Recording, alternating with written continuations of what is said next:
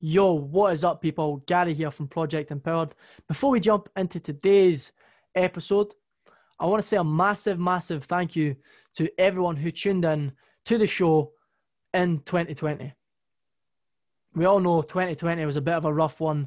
2021 hasn't started off the greatest either, but every cloud has a silver lining. So it was amazing to see all of your love and all your support for last year.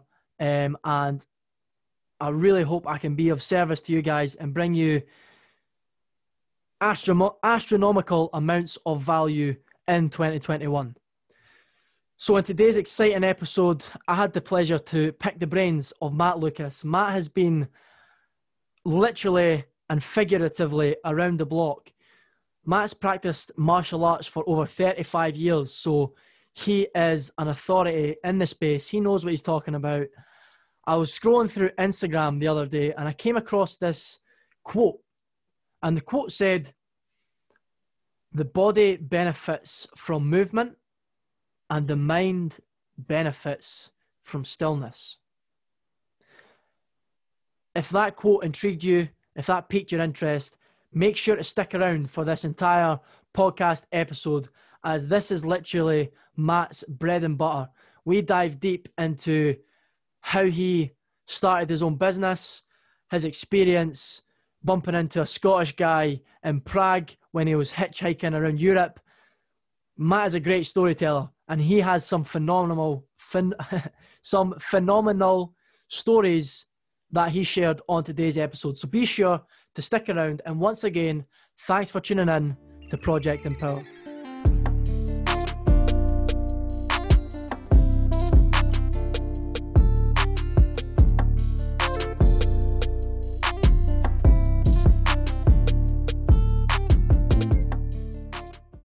This is Project Empowered. I am Gary Tickle, and today I am joined by Matt Lucas. Matt's joining us from all the way over the pond in California. I'm actually pretty jealous of that as we just received like two or three inches of snow last night. So there's quite a contrast in, uh, in weather there. But Matt, you're the founder of Total BS Wellness, where you teach your students um, a whole plethora of different topics to do with uh, longevity and and wellness. Mm. Um, you teach your students to utilize movement and still the mind, reconnect with spirit, and basically all encompassing for, like you're saying, uh, longevity and health and well-being. Yeah. So you offer a, a, a host of different online courses as well, like we were talking about uh, off air, where again you teach these subjects to your pupils. And I'd just like to say, Matt, welcome to Project Empowered. Oh, thanks, man. Yeah, thanks for having me. My pleasure. My pleasure.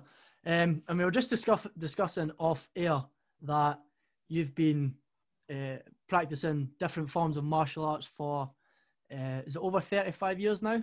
Yeah. Yeah. Started so when I was a little kid. Yeah. So you, you know, uh, you know what you're talking about. Um, just so we can start giving some context to the listeners, are you able to give us a sort of uh, paraphrased version of where you are now, and then we'll deep we'll deep dive into sort of how you got there, your past, your background, upbringing, um, and that sort of deal. Yeah. So so yeah. So I got this total BS wellness, and throughout all of my I don't know travels and experiences, I've I've realized that there there's never a shortage of people that want skill right? Everyone, you know, it's like whether you're learning to dance or play guitar or or learn martial arts, and it's people like I want I want to lose weight or I want to get fit or I want to learn soccer or like anything. And and I'd always tell people it's like the the Stoics used to always say if you don't understand the before and the after, and you're just focusing on the performance, you're a monkey or a child pretending to be that performer in a field, right? And so I would always look at people and I would, and I, I became kind of sick of hearing like all these great athletes I work with talk about how great they used to be before they blew their knee out or, you know, like, I need to stretch. And I would say, well, you need a balancing sequence. And that's where total BS stands for. But I also say BS stands for bullshit. And I say everything is bullshit if you're not doing the before and the after and you're not showing up and practicing. So I just say this is BS. Everything is bullshit I could teach you anything in the world, but if you don't show up and practice, you cannot buy skill at all, ever. It's 100% not going to work. So, and then if you buy the skill with your practice and you don't focus on the before and the after, then your skill is going to be very short lived. And so I realized that there was a tremendous um, deficiency in our culture and in our, our practices for that because you come into my martial arts school, you want to learn to fight. So we can just focus you on that. And then we do like, you know, a 10 minute warm up and then a 10 minute cool down. You know what I mean? But like, I just, I just started piggybacking with other schools, just saying, you know, I, I'm just king of the warm ups, man.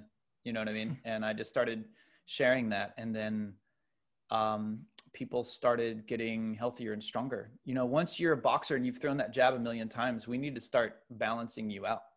Like you don't have to, I mean, you know, and if you're always sparring, you're going to mess your brain up. All these studies are coming around now about like all these great fighters. You don't need to spar that hard. They don't need to play that. You know, it's you shouldn't always be scrimmaging. So that's what happened. And um, so I just kind of filled that gap.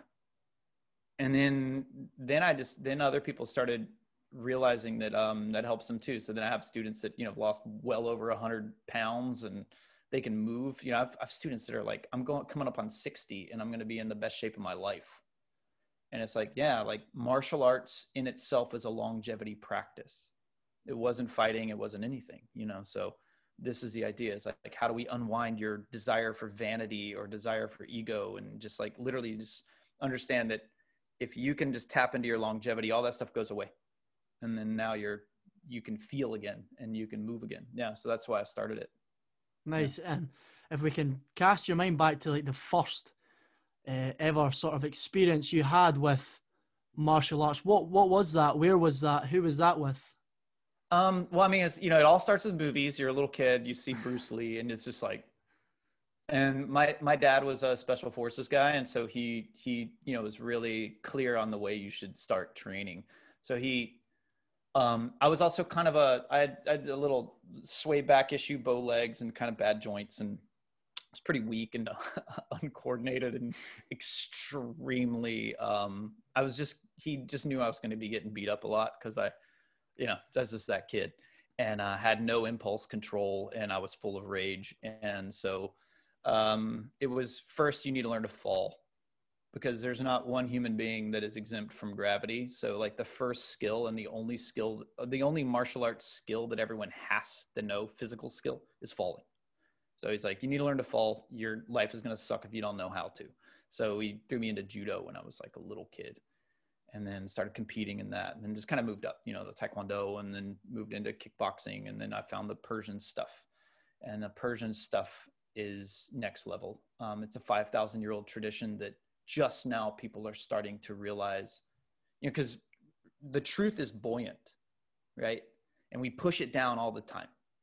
But then it's boom. I always say it's that buoy and jaws.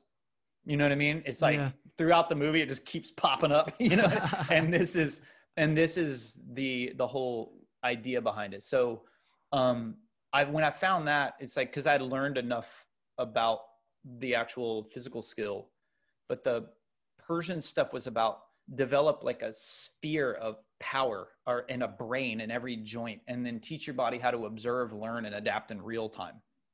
It wasn't about fighting or anything because in the true war arts you know the ones that are for your life and are there to connect you with nature with the Tao it's not about fighting because that's competition. And competition is a part of learning martial arts but nature there is no competition. Like you know we, we will we will disagree. Many people will be like you know it's survival of the fittest and stuff like that but really it's always cooperative and it's always learning to listen. You don't know when it's going to start. Um, and we'd always say like tigers don't have to go to tiger class and then go put on their tiger outfit before they you know before they be a, before they become a tiger. It's all about human being not human doing right? And so that's what i really liked about the the other work about studying movement. Because if I, if all I know is how to punch, I forget the function of what it's doing. Why is it so efficient? Right. But if my brain only says it's to punch faces, you forget like, no, efficiency is efficient and inefficiency is inefficient. And maybe we might want to be efficient. very simple. Mhm. Yeah.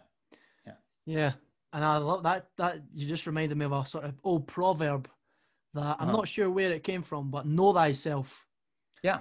That sort of ties in with with the Mm-hmm. understanding of your. A lot of people maybe would say know thyself would relate to your habits or like your inner workings, but I feel like that applies to knowing your body, knowing Yeah. how to move it, knowing how to be efficient, knowing how to function with it, knowing how to control it. Right. You know, and it, uh, like you said, I feel like martial arts is a a gateway into that. Um, yeah and it's it's a gateway into stress. You know it's like you know you're you do contract work right? And when you have a good toolbox then when the problem arises then you have the tool right? But if you don't have the tool it can be a little bit more stressful. So what we're trying to do in a dojo is give you a safe place to experience the ways you interact with the different stresses in your life.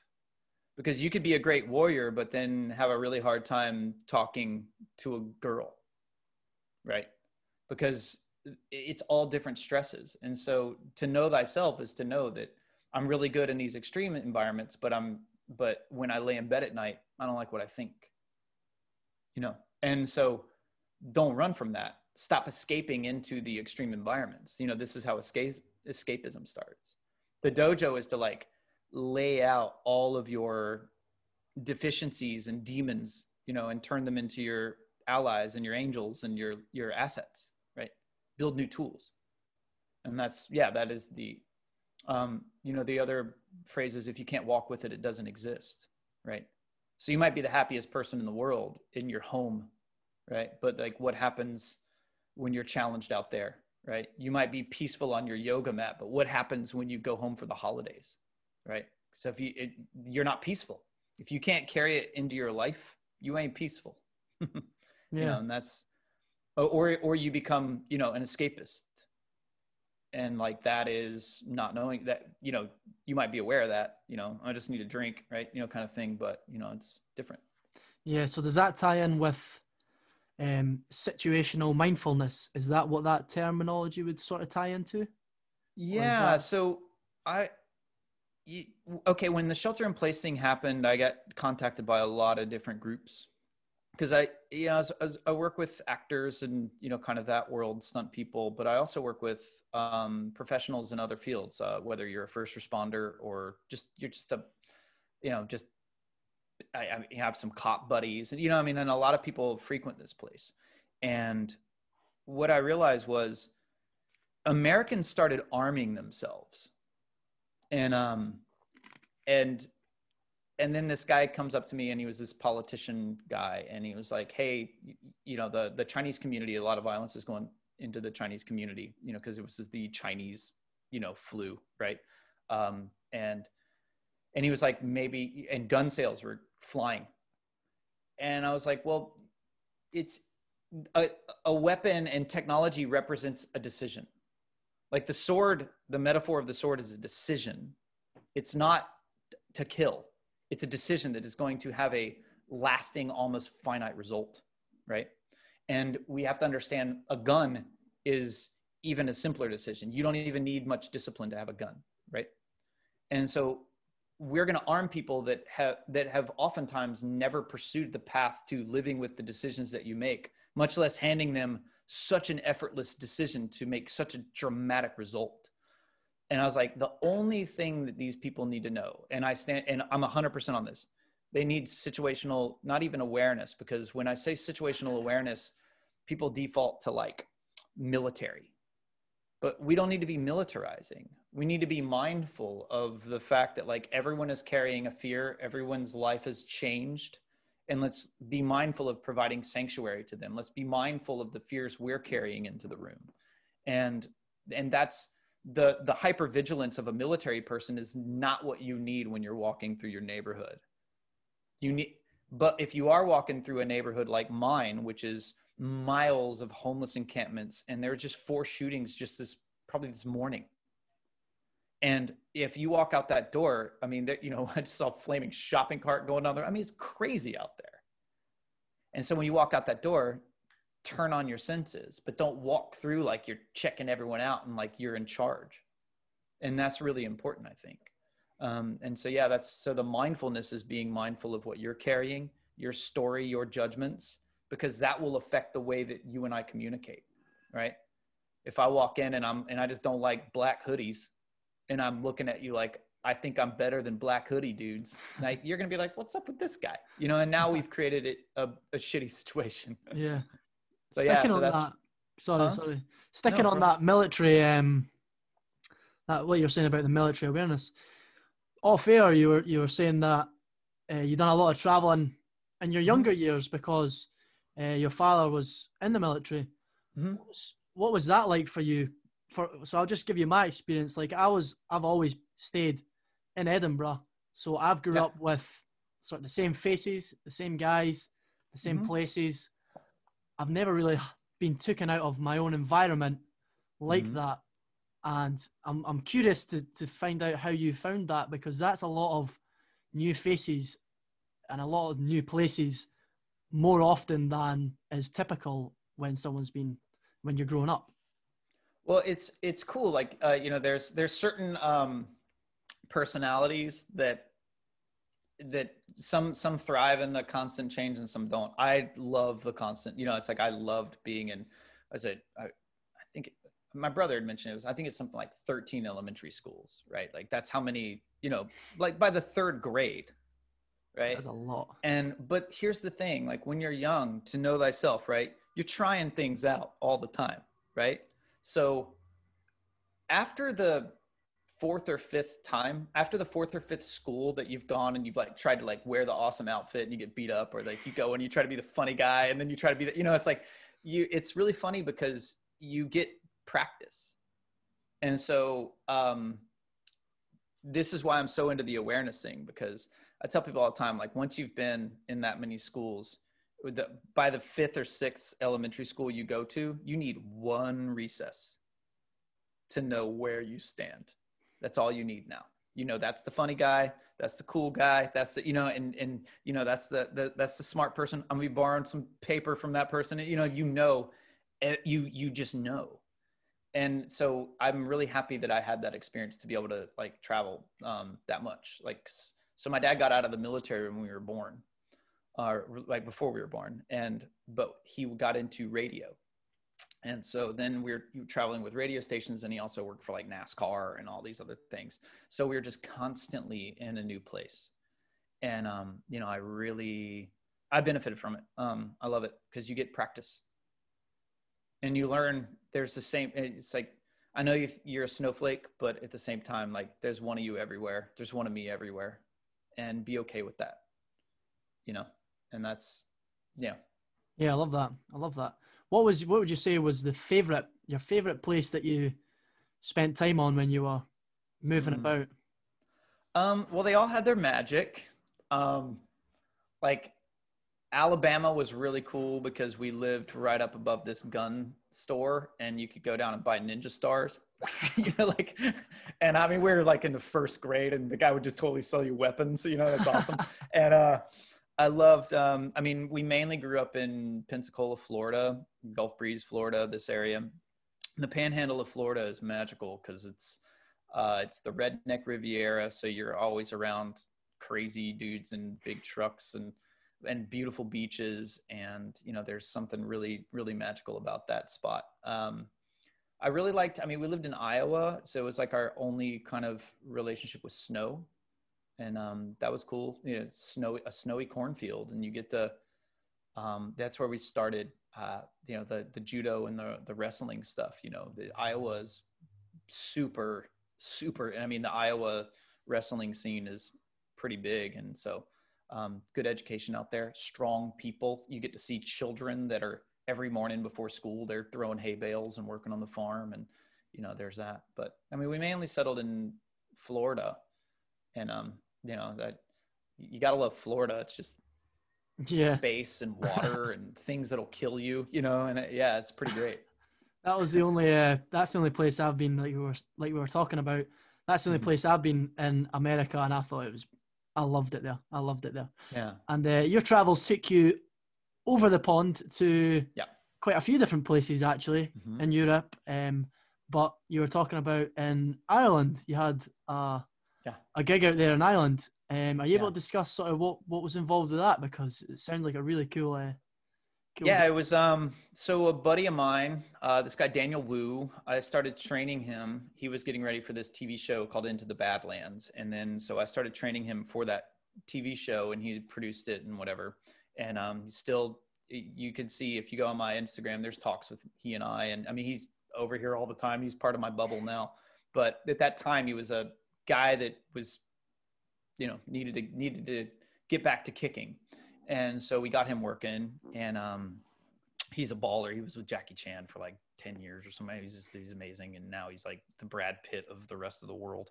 And um so he we were training and then um then they were shooting over in ireland. And then he said hey you know we could really use this for the the cast and the crew. You know we're going to be here for a long time and um so i was said yeah I'll, i can come out and so went out there and uh, so I was training the a lot of the cast and doing a lot of the kind of health wellness stuff, body work and things like that. And then um, he also threw me on as a stunt guy as well, so like one of the core stunt stunt performers on the show, and that was fun. It's called Into the Badlands. It was on AMC. We did three seasons, and um, and got to meet some great people. Ireland is some hardworking people. I just kind of like that working class.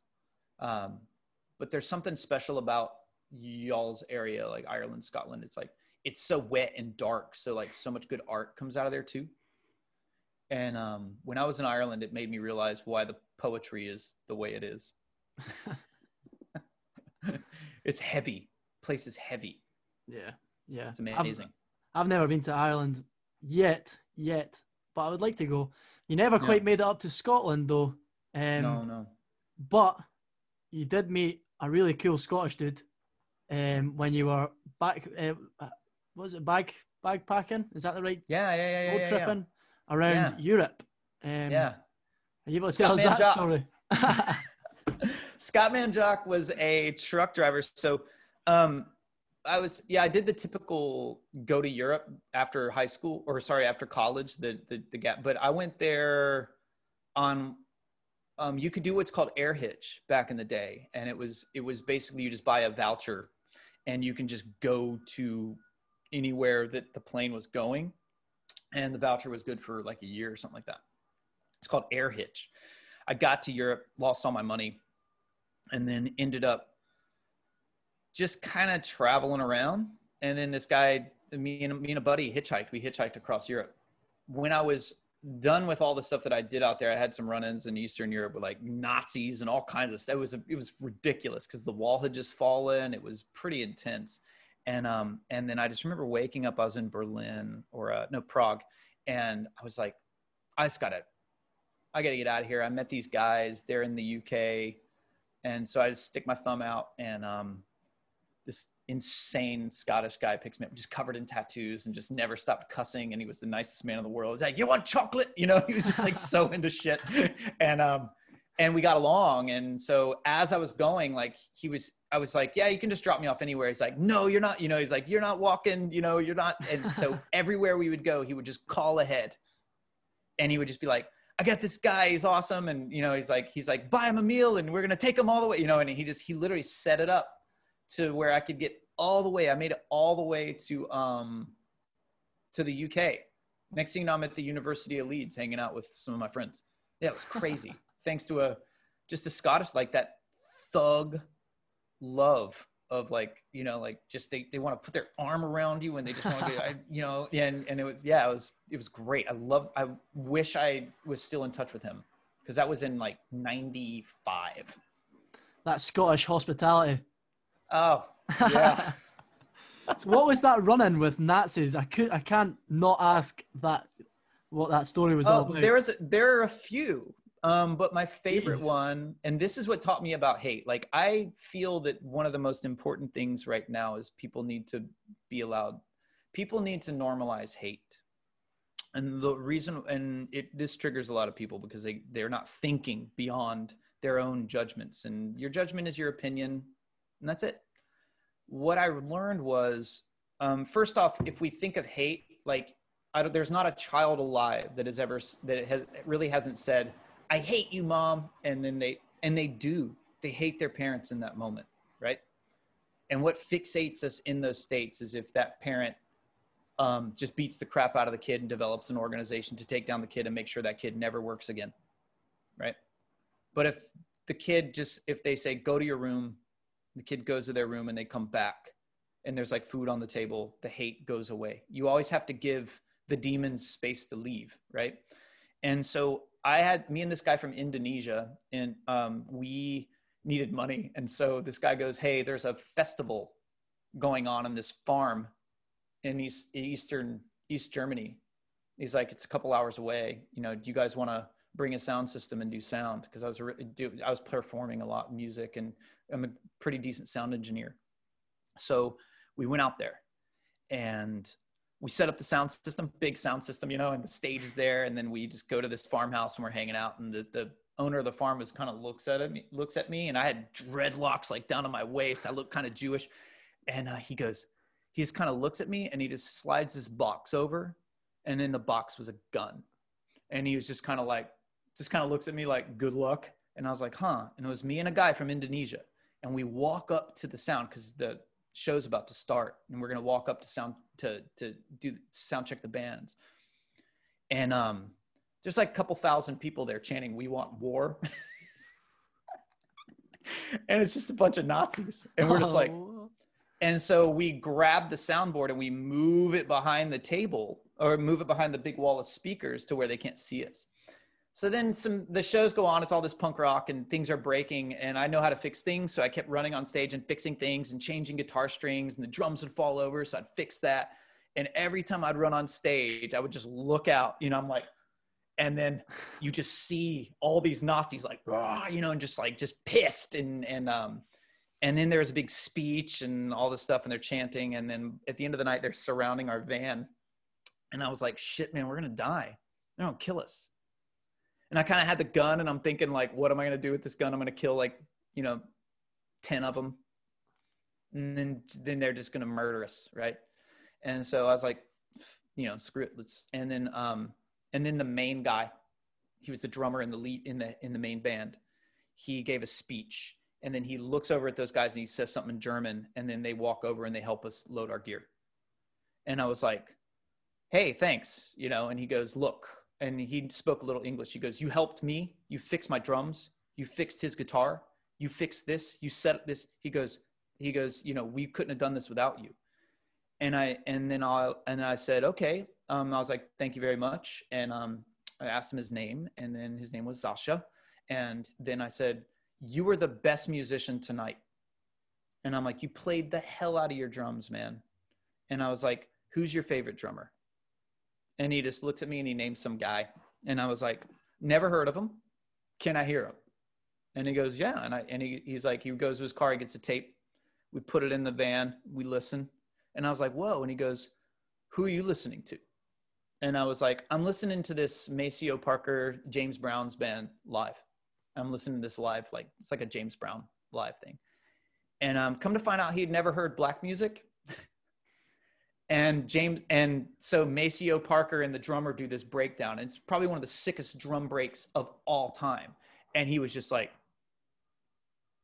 and you saw him, and sure enough, you know, he he has the CD and he he next thing you know i get this i we exchanged numbers and he was like what is this music and then he literally i swear to you two two weeks later he's in berlin he's playing drums in like a in a hip hop band. He's volunteering at an all black youth center. He is no longer a nazi. And what i realized was he didn't even know that there was another world out there.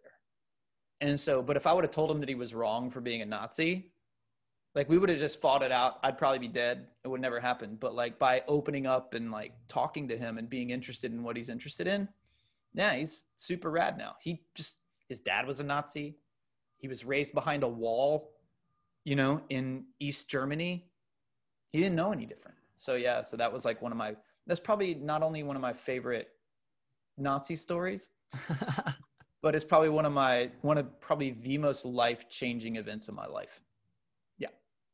like it taught me how to be bigger and how to truly love even in the face of hate. Like, yeah. Yeah. So yeah.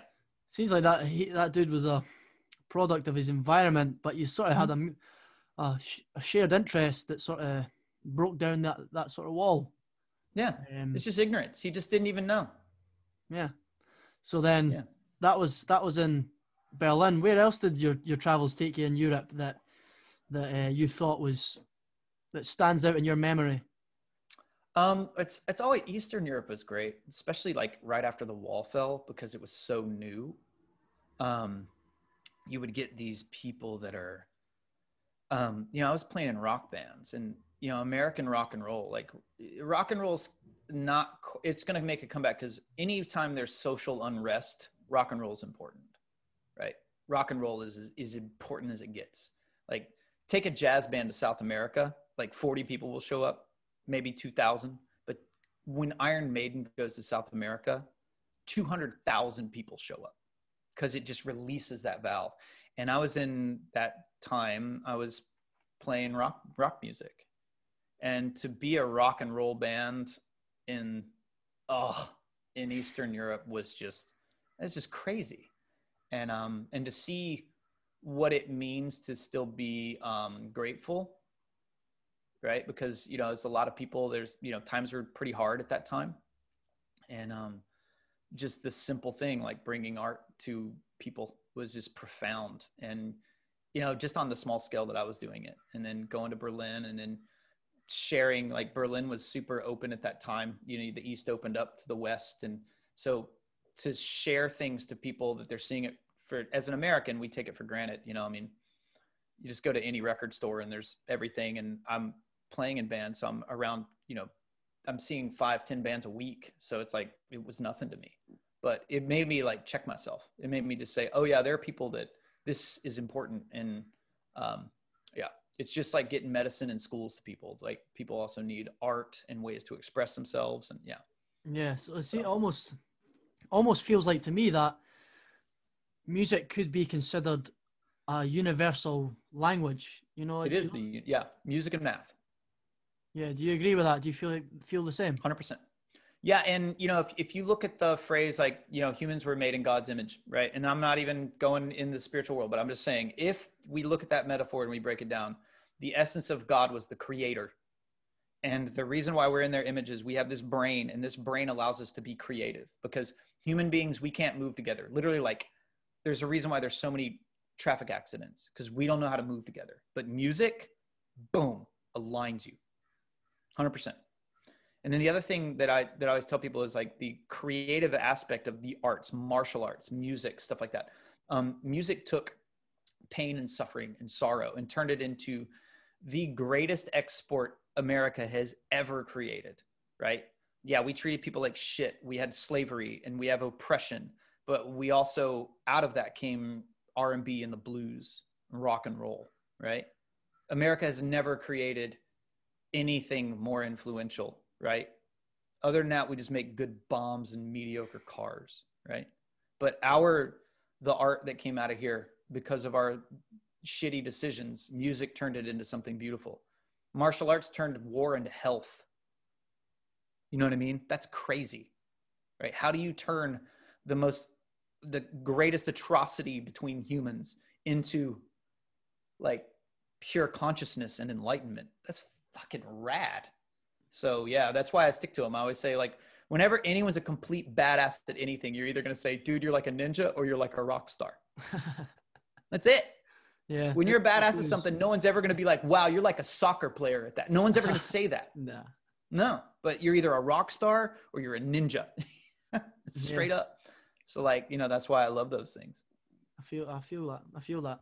Um, I actually had a some experience with martial arts when I was younger. I started taekwondo when I was four, and I think I stopped it when I was fourteen. So ten years. Oh, whoa, you're And- legit. Yeah, I lo- uh, it was. It, I loved it. It was. Yeah. Um, I got my black belt when I was like ten, so I was Yeah. young. And then, but the the thing that I almost wish I maybe started it later because I was 14 years old, and I, I had my. You couldn't get your second dan until I was 16. Yeah. So there was like this gap of six years where I almost just fell out of love with it, fell out of interest of it. I was at Mhm. high school, which um, a load of different other interests interfered and and whatnot. So I kind of wish it, I started it later, but the discipline that you learn you learn from it, commitment, you know, all of these things, the conviction, uh, just I almost feel like it, martial arts should be incorporated in like the schooling system or the education system in in some form. Yeah, because it just teaches these different disciplines, uh, different uh, like skills that can dramatically, dramatically change the outcome of someone's life. If people saw the synapses that fire in children when they learn how to wrestle and do like judo, because you're dealing with this three dimensional space and pushing and pulling and all that stuff, if they saw what happened in their brain versus like basically every parent would build a Thunderdome. But for some reason, we will give like you'll give them an iPad. And if you saw what happened to that child's brain and that nervous system when they look at that iPad, you you would it would just drive you crazy, right? Like you know, there, there's that thing where you know they. I don't know if it's true, but I mean, I, I know some people that are very close. It's like Steve Jobs did not let his children look at an iPad. You know what I mean? Because it's, it's going to make your kids stupid. Um, but that if you teach them to wrestle, and then what it does is it teaches, as we were talking about earlier, problem solving under stress, man. Like how to be conscious and kind even under stress. How to serve somebody. Like I'm punching the pad, but now it's your turn. So now I'm going to hold the pad. I'm going to gently put myself in harm's way. You have to take responsibility for the way you treat me. I have to take responsibility for the way I treat you. How cool is that? Like, um, there's a an old guru he used to say, you know, the, the one word definition for heaven is responsibility, and the one word definition for hell is blame, right? And martial arts is all about taking responsibility all the time. Mm-hmm. Yeah, it's not about fighting. It's not, but the fighting is a stressful moment, you know, and it's kind of it, it that that helps you get in there and solve those problems and learn to deal with that moment, right? Um, and it it helps, but you don't have to fight. We just need to find the stress that you engage with and remove that resistance around it. You know, was it uh, the special forces guys would say, and I, I, say this all the time too, like you always want to be seeking stress and seeking wisdom because you don't want stress and wisdom to find you first. Yeah, I like that. Yeah. I like that a lot. Yeah. I've never heard that if, before. Yeah, if stress finds you, it sucks. If wisdom finds you, it's even worse. you yeah. don't want wisdom to find you. Yeah, that usually yeah. that seems like to me that you've probably probably been naive to it, and it's it's crept up behind you through your mm-hmm. decisions mm-hmm. when wisdom Big finds time. you. Um, yeah. just just uh, sticking on that well that martial arts sort of theme, uh, topic we're discussing. I seen uh, that on your website that you that uh, martial arts sort of as though although we have connotations of it being maybe a violent thing, which I think both of us know that that's not the case for all levels of martial arts. Mm-hmm. But am I right in saying that that if you were to look far enough down the origins of it, it comes sort of back to like the practice of like yoga and different mm-hmm. practices like that. Is that is that incorrect?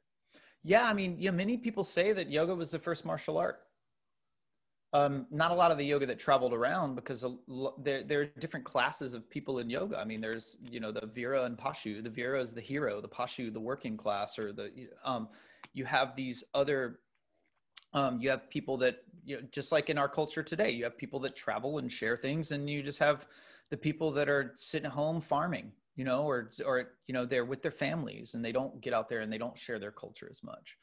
But if we look at a lot of the um, I, I remember doing this workshop a long time ago and this all these UFC kind of you know MMA guys were there, and um, there's this old Brazilian red belt teaching this workshop, and he and I were teaching at the same time, and I was like, shit, no one's coming to mind, and then I started doing the functional, um, sort of applications of yoga poses in jujitsu and in that realm of wrestling and martial arts and that old dude, he just stopped everyone, said, This is our roots. It all comes from what he's doing.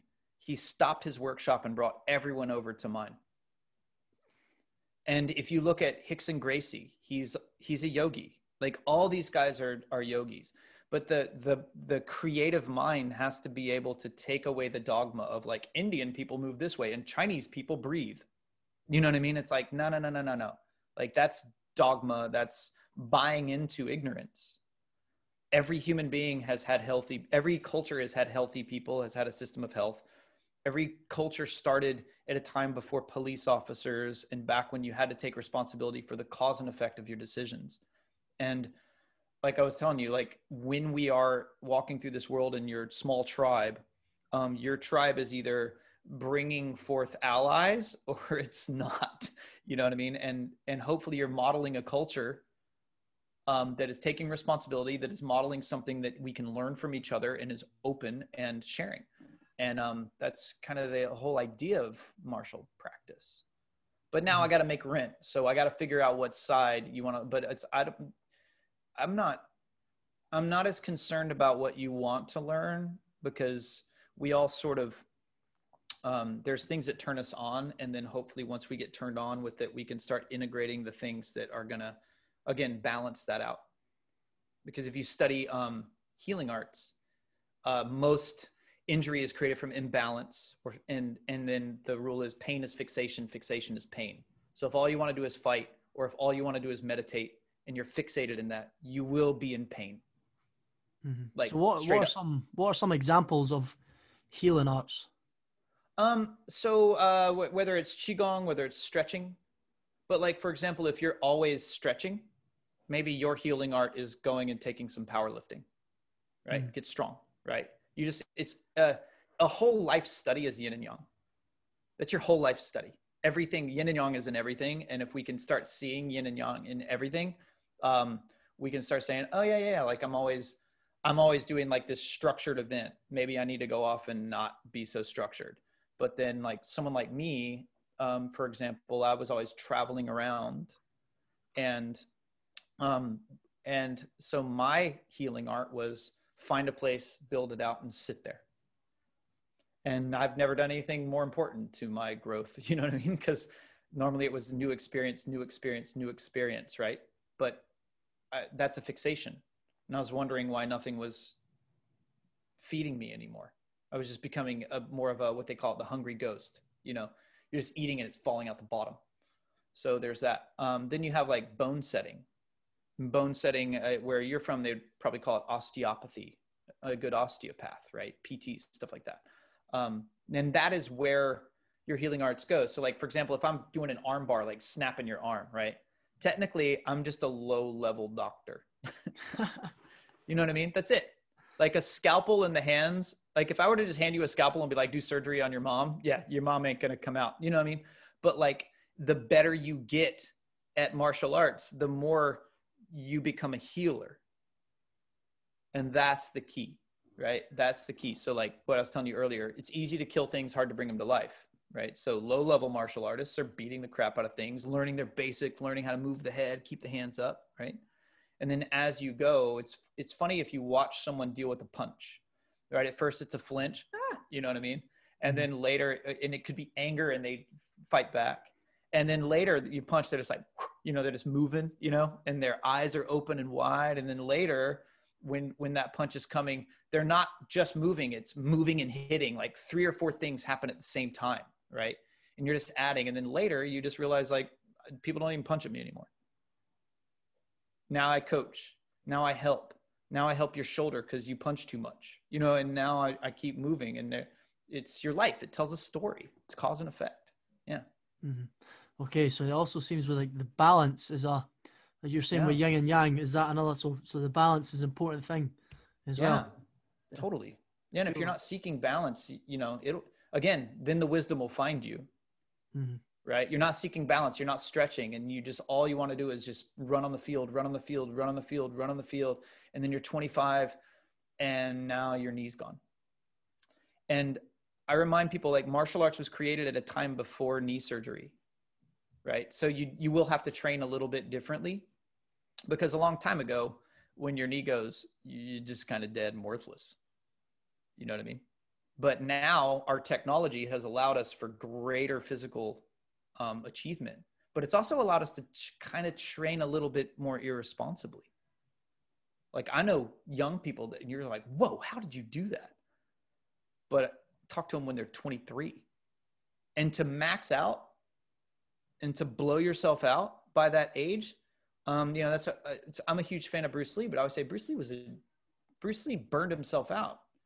You really think he was a good martial artist? Because he died in his 30s he was a spectacle. He was a pioneer. He was a great performer. But you know in a in a in a system that was designed to protect you your culture and your family yeah he died in his 30s like just straight up you know that's not that's not good martial arts he was awesome at what he did for the time that he did it you know what i mean Yeah. but you know that'd be like someone selling you a car and, and that car goes really fast for two miles and you're like this car's a piece of shit Yeah, I get that. I get that. And uh, when you're earlier, you're talking about jujitsu and um, Rickson Gracie and whatnot. They guys, I remember, uh, I was at a, a YouTube video or a podcast I was watching where he done some really strange manipulation of his abdomen and and nauli breath yeah is that what it's called? So, Yeah, so yeah, these, yeah. these guys are Yeah. uh, manipulating their breath and doing these different breath holds. yeah What's the? Is is that pretty much? Is that like something that made them like so much better than everyone else? Is that is the breath? Some is that something that was like key to them, or was that something that was just in their culture? If that makes sense. Yeah, so that's a it's an old Indian trick. Um, you know, it's kind of like uh, like a lot of people like talk about Wim Hof and all these breathing techniques now, and it's like trace it all back to India. Whatever you think you made up, go four or five hundred years back to either India or Africa. They've been doing it for a long time, and um, I say Western world is always about four hundred years behind in our wellness. Um, when he's doing that, like the whole principle of it is is is funny. Remember I said like tigers don't need to put on tiger clothes and get all pumped up to become a tiger, right? You're a tiger, and so Rickson was Rickson's a tiger, and the breathing slows. It it controls your nervous system. So when you can control your nervous system, you control your consciousness, you control your decision making, and you're no longer funneling in. When you get, you know, like you're no no longer that you're you're wide, and when you're wide and you're relaxed, um, and you can control like his his nervous system is probably so balanced through that breathing because your diaphragm is the referee of your nervous system, right? And when you can control that and you can control the way breath enters and exits your body because that's your fuel and it's the gauge of the way you're going to make decisions, which is your nervous system. Then one of the reasons why he was so successful is he would go into fights like and his heart rate would be down probably to like 40 beats a minute. You know but then you have the other guy coming in they're like yeah and they're getting pumped up you know and they're having to leave their body to become a tiger right? That's unsustainable. That adrenaline is there to get you out of the jam. So he would get there and he would just be like calm. And then he would go in. And so then by the time this person is they start fighting this person's already at max heart rate and he's probably just up to like getting like warm and they're going to gas out. And he's still calm. He's making decisions with consciousness. And it's okay when you can do that like monkey on monkey you know this versus this it's fine. You just see who, which monkey has the biggest bicep right?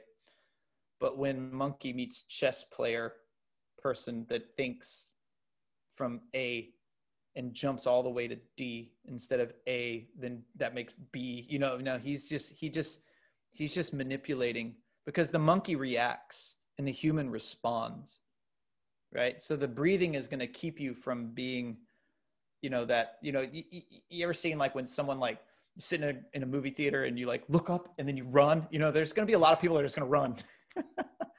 But a guy like Rickson would be like and he would make a decision. And that's what i this is what this is what all that breathing helps you do. It helps you tap back into who you are.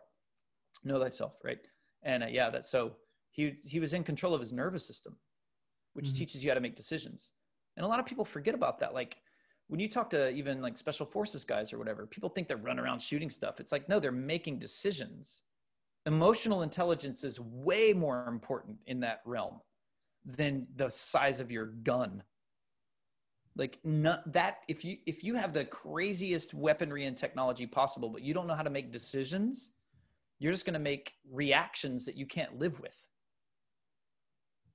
and that's you know welcome yeah so Rickson was a master at controlling his nervous system and his thoughts and you know yeah. mind body and spirit all the time how how important is that to have in your toolkit to be able to manipulate your breath or have your breath under such control to regulate your your regulate yourself your emotions your reactions how important is that to actually have in your toolkit? It's well it's funny because there's not a thing uh, uh, it, there's not a high level performer that doesn't always take a breath. Whether you're given birth or whether you're a sniper it's all in the breath. And this is important but and that's what and yoga you know means to unify. And what you're trying to do is unify breath with movement so like if i'm going to take my arm and i'm just going to go from here to here all i'm going to do is choose an inhale and an exhale. So i'm going to exhale here inhale here exhale. And if we understand nature versus technology um, I tell everyone imagine a sailboat versus a speedboat, right? So like speedboat, you hear the engine and it goes and then it, but in a, a sailboat, the breath or the wind blows and then it moves. And that's how you control, that's how you move with your breath. So when I tell people, like once you've done your push-ups, like choose, like inhale down, exhale up, right? Just, you know, inhale, load, exhale, unload but lead with the breath. Don't, because most people go, you know, they're doing that. And then at the end, you know, they, they're not connected. But if you can just, and you notice there's no like sharpness between, it's not, you know, now you're, you're trying too hard. It's resistance, and resistance makes you have to tap into strength. And then when you remove resistance, you have power, right? And that's the difference. And so what we're trying to do is remove the resistance, stop trying to achieve strength, let go and actually be open and receive power, like like feel. And that's kind of what all of that moving with the breath. Super super important, man. And again, breath is your fuel. You when you run out of oxygen, things get hard. yeah. I'd agree with that. I'd agree with that. Yeah. Yeah. So when did you start? When did you first? When, when was the moment that you thought, I want to make a business, a career out of helping others achieve health, longevity, wellness, help others know thyself. When did you? When did that first click? When did the coin drop for that? Um, I you know it it kind of um it didn't uh, I never, I, you know, it's like, I don't think I ever, I never wanted to teach martial arts. Um, what I remember, like one of the defining moments is I remember I was in this bar, we were on tour and I, I walked over to this other bar and there was a jerk of a bouncer and he, and he was showing off how he, you could tell he just like took like one of his first Wing Chun classes and he was doing this stuff. And then throughout the night, then I saw him punch a like a scrawny hippie and um and then I kind of went up and talked to him and talked to those guys. I'm like, oh, hey, you've been doing, and then then we trained after I, I, went and played at this other club, and then we then we would trained afterwards. And then he enjoyed it, and then we started talking about this stuff, and then I just started training with people, just being like, I'm working on this, I'm working on this, I'm working on this. And I trained a couple of these bouncers and security guys, and I actually did some bouncing into security too. And so then when I was touring in bands, um, I always had, you know, I had my kettlebell and my jump rope and I would just be doing my thing. And then I would just invite people to train. And people hadn't seen a lot of the things that I was doing. People weren't in, in the South, especially in like in the deep South in the 90s. Like no one knew, no one was doing yoga, you know what I mean? And so I was just sharing a lot of that stuff and people were, it was helping people. And then over the course of, you know, 10 years, um, I find myself in California and then you know I I was playing at this bar and the bartender who's he's the guy that I do um the astrology talks with on my site. Uh, he was the yeah, I see on bartender. Instagram.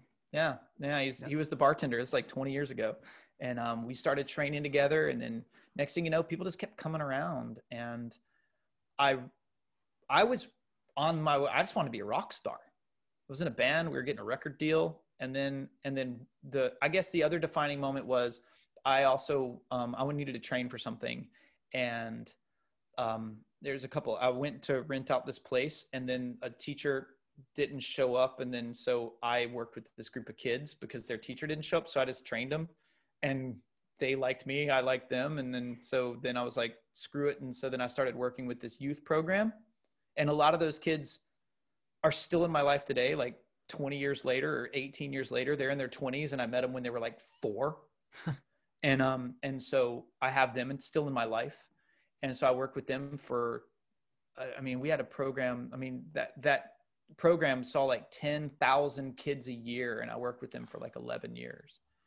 And then um and another one that really happened was um I was I was in this band and I remember I was like hanging out with all these debaucherous crazy cokehead rock star guys and and then I have to come back to this one class that I was teaching and then there's this little kid looking at me and he apparently got in trouble at school and he was like terrified that I was going to learn that I that he got in trouble and I'm like dude do you have any idea where I just came from? You know like but I was like oh shit. Like I'm that person to you that my teachers were to me. And at that moment I quit that band. I stopped everything and I just devoted because I was like I'm either going to be in this world where it's a bunch of adults trying to just debaucherous and just crazy and some of the most beautiful people in the world. Like i have nothing bad to say about them.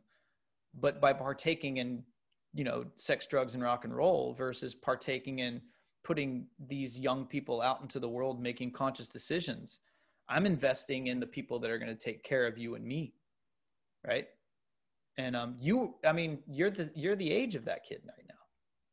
You know what i mean? So it, it's so i just realized like um, I needed to learn how to give a shit about something other than myself. And those kids taught me that, yeah, I didn't think any, I didn't even think that kid knew my name. I was literally just like, man, I'm nothing to you guys because I was nothing to myself. And so once I realized that, I was like, oh man, I gotta, you know, I gotta get my shit, I gotta get my shit together, man. Yeah, it seems like that Yeah. role reversal really played on you. Like that was almost an epiphany moment for you. It made um, it made everything happen because I believe thoughts, words, and actions have to be in line. And if they're not, we're open to you know our integrity has holes, and we're open to whatever demons want to get in there, right? And by looking at that kid and seeing what happened, the way he looked at me, um, it's it's funny too because like when you're on your own, you're searching for teachers, and you know there's that cheesy thing like you know the children teach me. Um, no uh, they, they taught me that like kids are little punks but that moment right there like not only taught me but it it changed my my entire like like like nothing shifted the course of my life more than that little dude. His name is bishop. And i'll never forget him. He is the most profound person. And you know he these these young people and, and i'm grateful because like these young people i've gotten to tell them that. You know what i mean? Like i get to tell them like um you know you guys think i'm this thing to you but like you have no idea what you are to me. Like no idea.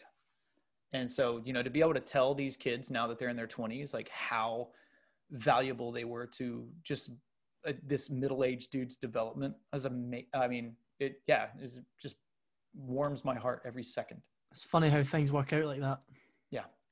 Um, what would you say to someone who is maybe considering starting some form of movement, martial art, some form of practice, but there's they're, they don't know where to start. They're a bit scared, a bit apprehensive of starting this this thing that maybe has some connotations in their head of being something that they can't do. Um, I would first tell everyone like martial artists are the nicest people in the world. The only people nicer than martial artists are like roller skaters. um, and uh, so martial artists are you know find the group that you trust and find the group that is that knows that you have something to do tomorrow right like if you if you go and you want to go to the extremes and you want to be a competitor you got to ask yourself do you have a job do you have responsibilities and are these people going to look out for you knowing that you know if they break your wrist you have to go to work tomorrow and if you can't go to work tomorrow that's missing the point of what martial arts is for it's to make you capable and to make your capacity grow um, i would also tell people to go slow unwind their desires. Like their only goal should be to slowly discover that they might not know exactly what their goals are. So the goal should be to just empty. That's what I, I would say the bow makes, that's what the bow means to me. It's not, it, yes, it's showing respect, but it's also pouring your head out, pour out all of your ideas, pour out all of your desires and just know that the, the desire and the goal that we should be uh, trying to get to is showing up and being able to see like if people are always asking like you know what do i practice what do i practice it's like you literally do the same thing over and over and over again. Like i have this thing called the five elements of practice and it's literally taking just standing on your feet face down to the floor like a push up and then on your back and it turns that into i can turn that into a four hour workout. Just knowing how to approach those positions with creativity and practice. And so if we can truly study how to practice and truly know that just, you know, five ten minutes a day without eroding our bodies away is because um, nature works in a couple ways. Like the academic world says, I need to achieve this result by this time. And then that bleeds over into our adulthood where then people are like, I want to lose weight by summer. You know what I mean? Or I'm getting married. I got to lose 10 pounds. And that is how you break, right? But the rules of nature, the Tao, the way, it says nature never hurries and accomplishes everything, right? That's important. Don't hurry. You'll accomplish everything. Don't hurry, especially with your body, because everything has to integrate, right? And so that's important. Like you don't want to put your car up to a thousand horsepower and not get better axles, transmission, and tires, right? So don't hurry. Go slow. Um, then uh, the other one is nature also works in compounding interest. So like compounding one makes two makes four makes eight makes you know, and then it goes that's atomic energy, right? And so if we know that just by building that little, you know, practice for five minutes, then then in a week you might be able to practice for 10 and then 30 and then you know what i mean? Yeah. But if you just go in and you're like i love this it makes me um there's the the guy that our buddy trains under he calls it revelation porn. This guy lu ming and you just you want that revelation and and this is what coaches we work off of. We work off making you have that aha moment but but a, a good coach will bring that back down to your breath. Are you excited? Yeah. Excitement makes you careless. Slow down. Like don't be excited now. Like now once you're excited take take a step back take a breath re-engage and feel right? And then that's that's what I, I tell that to everyone. Like your goal should be to feel to be conscious to know that if you stick with it the compounding interest starts going. And um uh it's it, it's um I, I don't know have you ever done any gardening? Yeah yeah. Okay. When you start your garden you're like dude this is boring and it's slow. But then once the garden starts growing, you're like, Jesus Christ, I can't keep up. and that's important with that's nature, right? Um, but like our academic mind says, no, no, no, no, no, no. Summer's coming, sleeves need to come off, right? So then you go, you go, you burn out. And then next thing you know, your brain, your opinion, your emotion got in the way because that's not you anyway. That's your monkey right? The monkey's like, I want this thing and it's going to get me the girl and it's going to, and it's no, stop. It's your ego. Throw it away. So that's why I tell people all the time, like, find a community that is looking out for your best interest. And if they're not, it's your responsibility to look out for your best interest. So just get in there, go slow, find a technique, go home and do it, you know, 10, 20 times when you're waiting for your tea to boil, boom, boom, you know, just like, just, you know, just, and just have fun with it. Nice. Like nice. This bullshit about go hard no, don't go hard. I mean, unless you, you know, it's like build up to go hard. Small moments of going hard will help you, but like, you know, it's not, mm. not a fan. It hurts too that. many people right now. I feel build that. consciousness, then go hard. So obviously, with the, all the things that are going on at the minute with lockdowns, shelter in places, what would be like a exercise that you'd recommend to someone to start out? That could be something of the healing arts. That could be uh, martial arts. What what do you what would be your go to recommendation for for someone who's looking to incorporate something into the routine but can't actually get to a dojo or can't get to somewhere that would facilitate that? Uh, yoga sun salute is one of my favorite things. Um, I I love it all day because that's everything. If people want to do hand balancing, push ups, stretching, it's all there. Um, uh, that's probably I think one of the better things, and you know, uh, it it'll teach you to open your spine up a little bit, and then and then just push up, sit up, and squat. Um, that's kind of why I like the my five elements of practice. It's a push up, sit up, and squat, and I teach you to do it in five different ways and look at it in five different ways. And so you'll get stretching, conditioning, cardio, meditation. It's all there. And so w- what I tell people is like, you really know everything you need to know. You just have to learn how to bring the different lenses into it to look at it different ways. Like everyone knows everything. This is our problem. You know, we have this stupid internet here. Everyone knows everything, but we haven't taken the time to slow down and integrate it into our lives. So that's what I would tell most people. Um, a little bit of quiet time. You know what I mean? Just like breathe and count, you know, try to go in four, hold four, exhale four, and then try to make it as soft. And you want to relax your body to the point where the breath is allowed into the body. You're not, you're not drawing it in, right? You're just allowing. And um, that's another thing I would say. And you saying that, it reminds me like, I'm stoked because uh, I have in this room right behind me um, I built I'm building what's called the Matt Lucas living room simulator. Cuz I don't really have a living room. I have a dojo like if I run through the wall in front of me there's a dojo. And if I run through the wall behind me it's kind of a functional fitness room and it was also my music workshop, right? And then I live upstairs and then the room I'm in here is like my meditation healing arts room and welcome to my apartment. Um, so and then I have a garden out front.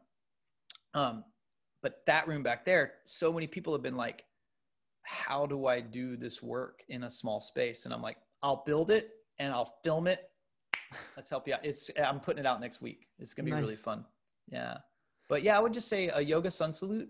Yoga or, sun um, salute. Yeah. The other thing that I and it's not just because I made it, but um, I made two courses. One is called the um, oh, sorry, three courses, and it's made for this. Um, I put out one called the Five Elements of Practice, which is just teaching people how to practice. And that's what I mean. Three things, do them five different ways. There's your world. And then I did another one called the Silk Road Conditioning Set, which is a conditioning set done in a small space. And it's like from a 5,000 year old tradition, which is still hands down the most efficient way to get strong. Like if you look at the Iranian wrestling team, they're still undefeated. They've been undefeated for like six or seven years. There's not a not a more efficient way to get powerful. So uh, that Silk Road conditioning set is is a lot of their work without the big heavy club swinging because you have to own those. And then the other one that I put out was uh, the 32 piece qigong, which is this qigong set that the guy from India brought to the monks. But when he was traveling, other cultures picked it up. So it's like one exercise, but it will be done with weights and then seated and then as a stretch and then you know. But so it's like showing you this one exercise but how you can take that one exercise and turn it into a world. And then, and so it's that eight times. So, um, because those eight exercises, just like shelter in place, where legend has it, I don't know if you know the story of Kung Fu, but it's this guy from India. He kind of walked over to China and he did these eight exercises in a cave. He was shelter in place. Um, and he did those exercises daily for nine years. He told the monks, he laughed at the monks because they were imbalanced, because they did what we do on Instagram or on a, po- or on a podcast. They read like one chapter of a book and it said, the key to enlightenment is sitting down and meditating. So for like a hundred years, China would sit and meditate, right? Because they didn't read the rest of the book, and they didn't they didn't dive in. And so then this guy goes and hears about these monks, and he goes there and checks them out, and he's like, "You guys are all sick. You're supposed to move around. You can't walk. You're in pain." They're like, "Yeah, but we." He's like, "Dude, no, no, no." So he goes into this cave and he does these exercises, right? And then the monks want to learn it. And he's like, I'll, and his quote, the translation is, I'll teach you when the snow rains red. And so, like, after nine years, finally a monk like cuts his arm off to sacrifice his arm, Jesus story, right? Um, cuts his arm off, sacrifices his arm for the other monks to be able to learn these exercises, right? And um, this, it, the snow outside was red. So he taught the monks, and that's why the the monks they bow with their one hand. You know, they go. You know, it's to Ah, say right, to you simulate yeah. them not having Yeah. these. Ah, Yep. makes sense. Yep. Makes sense. And um and these are those exercises, but done in all these different ways that I've learned from all these different systems. Yeah. So I really like that course. Um, um, where can they be found? Are you able to tell us? Yeah, just go to uh, totalbswellness.com and you can just click on the store and just it's called 32 piece qigong flight. And um, then there's all the all the courses are there, or you can just sign up. It's like I'm have you know, it's like I I I I have the premium membership, you know, because this is these these courses have gotten a lot of people because I I made that one for um, I sent it out to it was with the you're familiar with the Matrix Yes. I was working, yeah. So I was, I was, I was um, doing some stuff with the Matrix when they were filming out here, and then um, a lot of those guys became dear friends. And so I sent, I was sending them these courses when they they went off to f- finish filming, but they all got shoved into hotel rooms because of shelter in place. But everyone needs to stay in shape, so I was like sending them Silk Road conditioning, qigong, you know, because they need to stay flexible and strong. Yeah. So So that's how they were born. yeah, that's they um yeah, I mean most of the things that I do are because like these conversations I have with people and they're like I'm trapped, you know, or like, "Oh my god, I got to, you know," and I'm like, "You need to calm down," you know, so I I'll make it for you, you know, and so I'm always open to like hearing what people like, you know, just what you said, like what is an exercise? So I I'm putting out a set right now how to get strong and flexible at the same time. Cuz I don't like stretching and I don't like working out. So like I got to do 'em. I love that. Yeah. I love that. You're you're you're solving a solution that is very contemporary to the moment as well, with everyone, with everyone Yeah. obviously over over the world having similar problems, not having access to the same things that they previously would have. And I love yeah, that. what are you doing for training right now? Uh, so I I play football or soccer, Mhm. um, so that's that stopped last week. We were Mm. playing we were playing for quite a while because we had an exemption for professional sport. Although Oh yeah. it's I'm not a I'm not a like pro athlete, but for some reason our league structure was deemed to be a pro setup, so we had an exemption. Oh, so cool. we be I done that for like three times a week. Um, Mhm. other than that, meditating. I like to. Obviously, that's not training, but meditation's something that I, I honestly I love it so much. It's something that opened my eyes to a lot of diff. Like opened my eyes to myself. To be honest, that's what opened my eyes to. Learned a lot about myself just by sitting down and doing nothing. Like literally, it, it's, P- It's so potent. oh yeah. It's Oh, yeah. crazy. Yeah. Um, but I that's that's pretty much. I've yoga is something that I've been really wanting to to try because I feel like yoga is something that goes hand in hand with what uh, football, which is my passion as well. Flexibility is a must for for football, Mhm. preventing injuries, playing Yeah. to your max maximum um, capacity, and I feel like I need yoga is something I need. I'm I'm declaring it here now, Matt. I'm gonna really learn the skill, the art of yoga. I'm gonna I'm gonna For update my you. um, saying thank you for your time. I, when we're when we wrap this up, um, like sometime either this week or next, I'll take you. Let's do a Zoom yoga session. I'll get I'd you started. I would love. I mean, because to be your age in where you are and in where your mind is at, I'm a big fan. You're killing it. Thank Yeah. you, bro I appreciate it. and that. you're doing such a such a i mean uh, hearing like scottish jocks talking about meditation i mean come on this is the coolest thing in the world it's the coolest thing yeah Is that an American's wet dream? It's it's amazing man. I mean because it's like it because we need more people. I tell i tell people we need more people that are um in more mainstream things talking like it's funny how you know i was saying like for some reason you know we think like breathing was reserved for yogis or chinese dudes you know but it's like no everyone breathes. Everyone needs a clear mind right? Everyone. Like and and then we talk about like positive visualization on how it's just like this hippie kind of woo woo thing. Yet when you're um in sports it's take a second visualize it making the goal. Visual it's like no no no no no no. It's everywhere. Every culture has been saying it. Every human being that you know succeeds is doing this.